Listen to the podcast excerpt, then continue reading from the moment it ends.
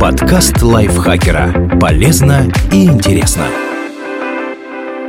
Всем привет! Вы слушаете подкаст лайфхакера. Короткие лекции о продуктивности, мотивации, отношениях и здоровье, обо всем, что делает вашу жизнь легче и проще. Меня зовут Михаил Вольнах, и сегодня я расскажу вам о пяти странных вещах, которые считались нормальными в Средневековье.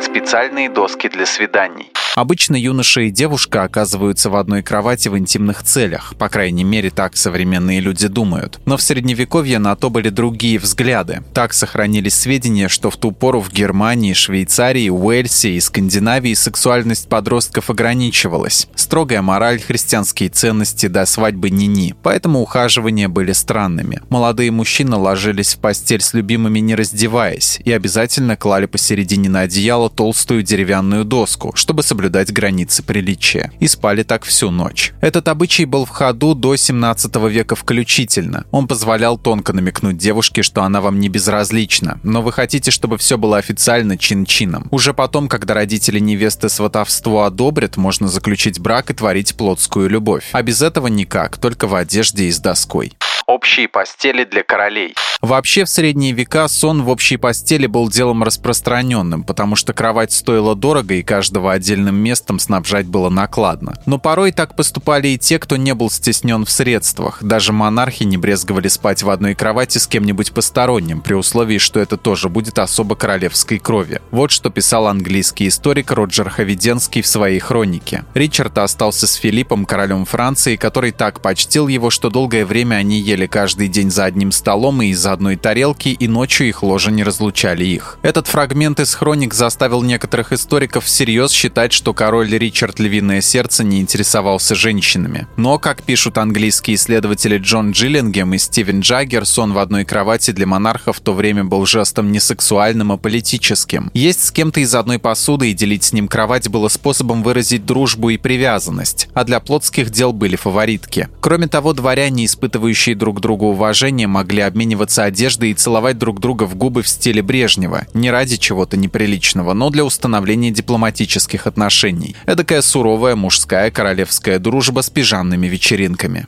Оригинальные дуэли. Как мы уже рассказывали, ордалии или судебные поединки были распространенным способом отправления правосудия в Средневековье. Толковый суд медэкспертизы и уголовного следствия тогда еще не придумали, так что кто прав, а кто виноват, решать приходилось в рукопашном бою. Имелась одна загвоздка. Средневековые юристы считали, что Бог не допустит, чтобы человек, невиновный в преступлении, проиграл. Хотя на практике обычно оказывалось, что он на стороне людей в хорошей физической форме, профессионально владеющих холодным оружием. Можно можно было, конечно, нанять какого-нибудь профессионального дуэлянта, чтобы он бился за вас. Таких рыцарей называли чемпионы, но не все имели подобную возможность. Поэтому приходилось принимать меры, чтобы максимально уравнять шансы сторон в бою. И в позднем средневековье для поединщиков разработали два правила. Во-первых, бойцов буквально зашивали в дуэльные комбинезоны, которые нельзя было снять самостоятельно и намазывали жиром. Во-вторых, им вручали оружие, с которым они не были знакомы. Ловкому фехтовальщику выдавали вместо привычного обычного меча колотушку, крюк или даже ростовую боевую дверь, чтобы у его менее опытного противника была возможность биться с ним на равных. Выглядели такие бои комично, совсем не как в фильме «Последняя дуэль» Ридли Скотта, но при этом были ожесточенными и кровавыми и в большинстве случаев заканчивались гибелью одного из участников. Осквернение могил.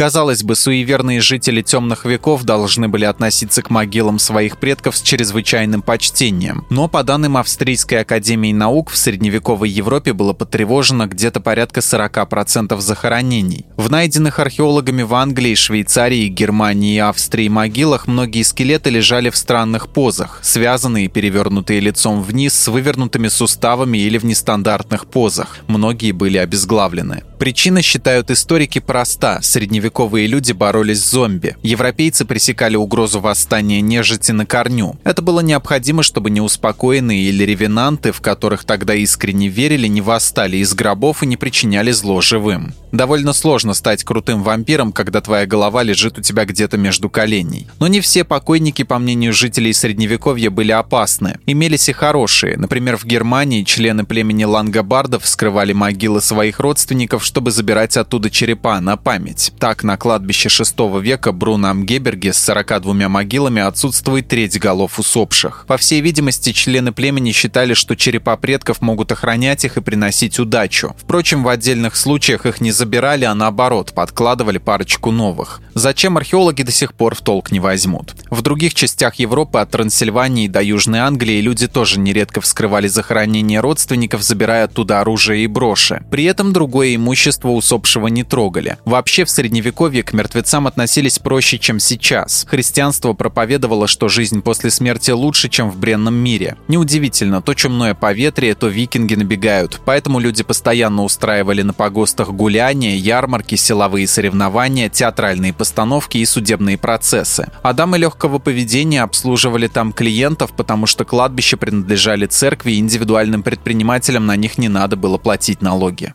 Показательные рыдания.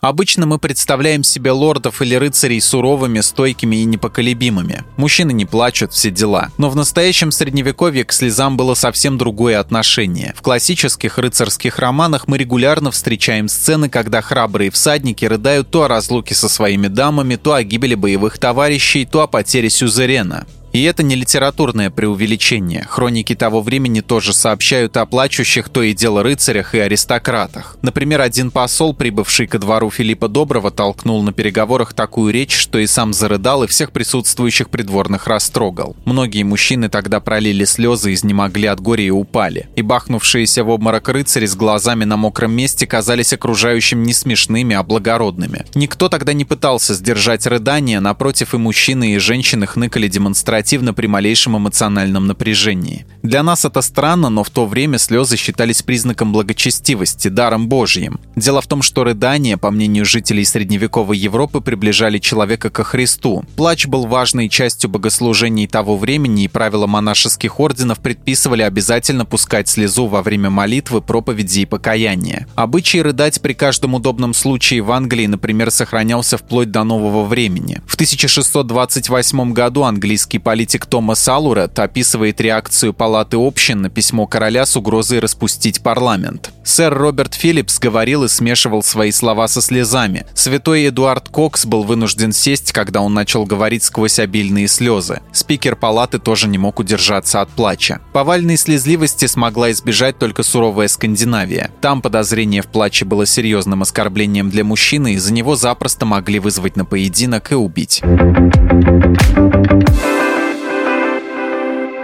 Спасибо Дмитрию Сашко за этот текст. Подписывайтесь на подкаст Лайфхакера на всех платформах, чтобы не пропустить новые эпизоды. Ставьте ему лайки и звездочки. Это помогает узнать о нас новым слушателям. Свои впечатления о выпуске оставляйте в комментариях или отзывах в приложении. На этом я с вами прощаюсь. Пока.